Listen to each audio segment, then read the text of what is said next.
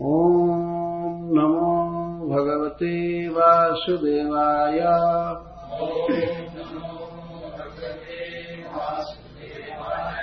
ॐ नमो भगवते वासुदेवाय।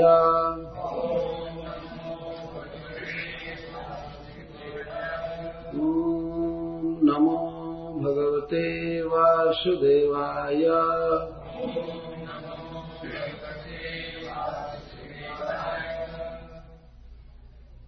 श्रीऋषिरुवाच।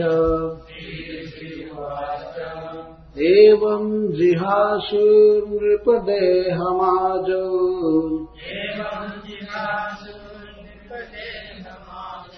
मृत्युम् वरम् विजयान्मन्यमानः।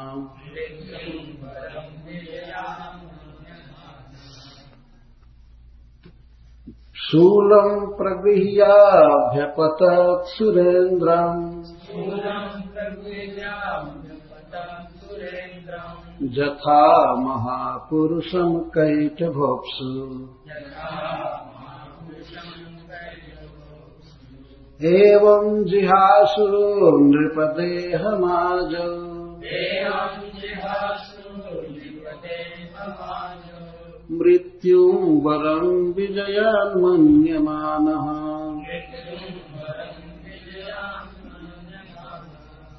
शूलम् प्रगृह्याभ्यपतत् सुरेन्द्रम्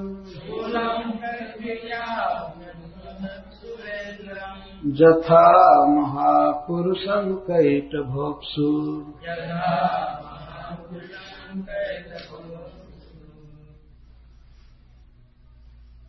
ऋषिर्वाच। तीनों काल की बात जानने वाले सुखदेव गोस्वामी ने कहा, एवं इस प्रकार, जिहासु त्यागने के इच्छुक, नृपा, हे महाराज परीक्षित देहम देह को।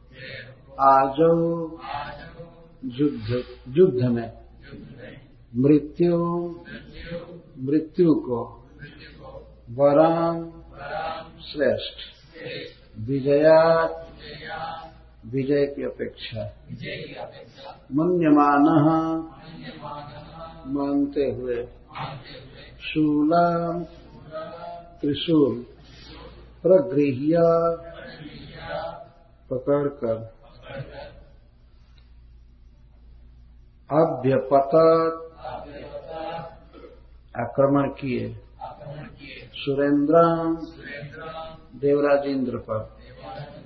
जथा जैसे। महापुरुषम भगवान विष्णु पर। कैटभ कैटभ नाम का असुर। अपसु प्रलयकालीन समुद्र में।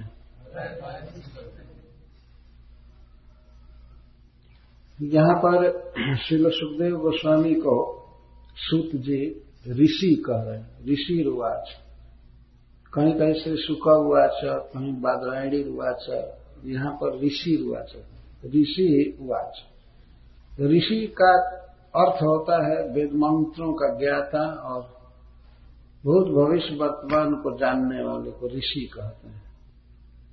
तो सारी बातों को ठीक से सुखदेव गोस्वामी जानते हैं और व्यक्त करने में परम प्रवीण है। इस आशय से यहाँ इनको ऋषि कहा गया है। ऋषि रिवाज। वे कहते हैं कि विजया मृत्यु वरम मन्यमान। विजय की अपेक्षा विक्टरी के अपेक्षा मृत्यु को ही श्रेष्ठ मानते थे। मृतासुर जी वो युद्ध कर रहे थे, लेकिन युद्ध में विजय नहीं चाहते थे। विजयात मृत्यु वरम मन्य माना मृत्यु को बहुत हायर, श्रेष्ठ समझ रहे थे, सुप्रिय समझ रहे थे। और इसलिए वे चाहते थे कि इंद्र उनका वध करें। क्यों मृत्यु को श्रेष्ठ समझते थे? क्योंकि देहम जिहासु। वो देह को त्यागना चाहते थे, छोड़ना चाहते थे। जो देह प्राणियों को इतना प्रिय है, ऐसे देह को वृत्रासु त्यागने के इच्छुक थे। और विजय की अपेक्षा मृत्यु को श्रेष्ठ मानते। इसीलिए इस प्रकार वे भगवान से विनय तो किए, बाद में उन्होंने देखा कि जब तक मैं इंद्र को मारने की चेष्टा नहीं करूँगा, तब तक इंद्र को क्रोध नहीं आएगा। और क्रोध नहीं आएगा तो ये मुझको मारेंगे नहीं। तो प्रार्थना कर रहे थे कि आप वज्र चलाइए वज्र चलाइए, लेकिन भीख मांगने से तो इंद्र मारेंगे नहीं। जब तक उनको क्रोध नहीं आएगा तो नहीं मारेंगे। तो इंद्र क्रोध में हो, इसके लिए इंद्र को मारने के लिए चले। और यहाँ तक कहा कि हतोषी पापेती विषा जगाद। अरे पापी, अरे मूर्तिमान पाप, अब तुम नष्ट हो गए, मर गए, हत आसी अब तुम मर ही गए।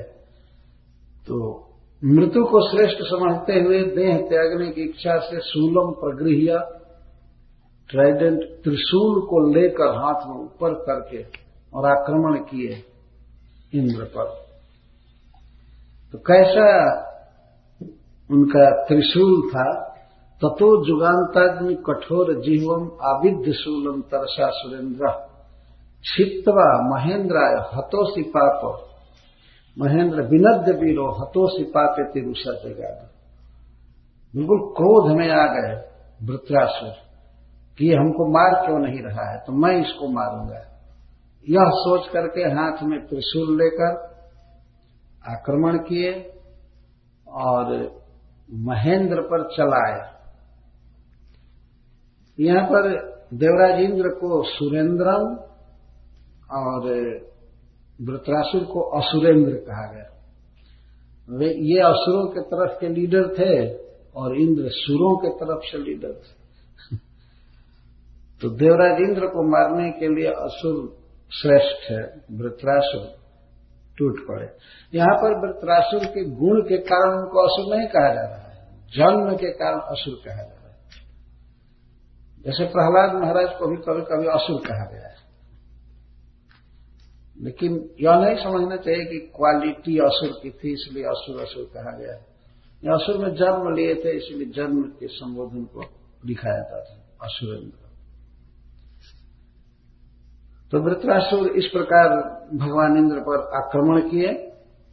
विनद्य, बहुत ज़ोर से गरज करके महेंद्राय शूलम छिपतवा शूल को मारे और ये कहे कि हत है असी पाप इति रूसा जगाद रूसा मतलब क्रोधे न जगाद वाच, क्रोध से बोले। पापी नहीं कहे। अरे मूर्तिमान पाप personified sin you're personified sin और ये कह करके कहे कि अब तुम मर गए, निश्चित नहीं जीवित बचोगे। और इस तरह उस वीर ने गरज करके इंद्र को मारा। तो भगवान इंद्र को इसमें महेंद्र कहा गया। कभी कभी उनको इंद्र कहते हैं और कभी कभी महा इंद्र कहते हैं। महा इंद्र महेंद्र। और ऐसे जनरल शब्द में इंद्र कहते हैं। तो इससे सिद्ध होता है कि इंद्र नाम के और भी बहुत से लोग हैं, लेकिन ये महा इंद्र हैं। स्वर्ग के राजा। तो उनको वृतराशन ने कहा कि हत है असी पाप अरे पाप तुम हत है असी। तुम मर गए। मैं निश्चित मार चुका तुमको। और सुखदेव गोस्वामी कहते हैं, वीर वृतरासुर एक वीर व्यक्ति थे। इस तरह कह करके इंद्र के प्रति सूल चलाया। तत्व तो जुगांताग्नि कठोर जीवम वह सूल कैसा था?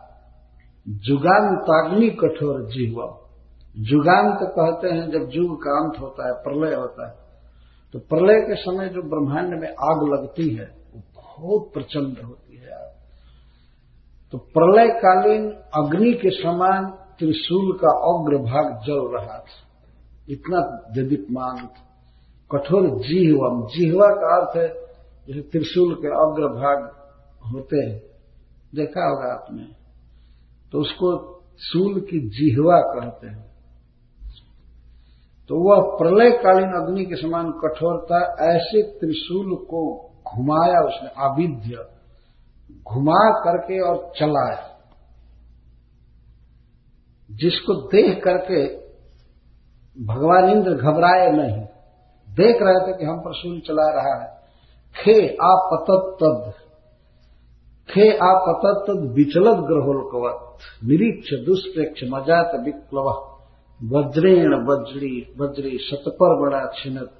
भोजन चपस्य रगराज भोगम तो आकाश में वो त्रिशूल आ रहा था। वृतरासुर थोड़ा दूर से ऐसे चलाया था मौसम बनाकर और ऐसा लगा कि जैसे प्रलय कालीन जैसे आग लगती है, वैसे आग उसमें से निकल रही थी। और भगवान इंद्र की तरफ़ आ रही, आ रहा था त्रिशूल। वह दुष्प्रेक्ष था। उसके तरफ़ आँख उठा करके देखना असंभव था। इतना कठोर था वह प्रचंड लपटे निकल रहे थे। लेकिन उसको देखकर निरीक्ष अजात विक्लवा इंद्र घबराए नहीं, एकदम धैर्य रहे। क्यों? क्योंकि वज्री, उनके हाथ में वज्र था, जिसमें दधीची मुनि की तपस्या थी और भगवान का आशीर्वाद था। इसलिए इंद्र डरे नहीं। वज्रेण वज्री शतपर बना छिन वज्र में सौ धार है। सौ धार। उसको धार को क्या कहते हैं? रेज रेचर ईज। वो काटने के लिए। और सौ धार वाले वज्र से उन्होंने छिनक अक्षिणक त्रिशूल को काट दिया है। हाथ में अभी त्रिशूल वो चला था चलाना चाहता था। और ही छोड़ा तभी पहले वज्र आकर त्रिशूल को काट दिया और आ करके उसके भुजा को भी काट दिया तुरंत। धड़ाम से पर्वत की तरह भुजा गिर पड़ी। और नदी जैसे बरसात के दिन में लाल लाल निकलती है पर्वत से, वैसे खून की धारा बहने लगी। एकदम बड़ा, बड़ी बात। लेकिन वज्र में बहुत शक्ति थी। तो वृत्रासुर के त्रिशूल को खंडित किया भुजम च और भुजा को भी। तस्यो रगराज भोगम। उरगराज वासुकी जी को कहते हैं। वासुकी सर्प बहुत मोटा है और बहुत लंबा।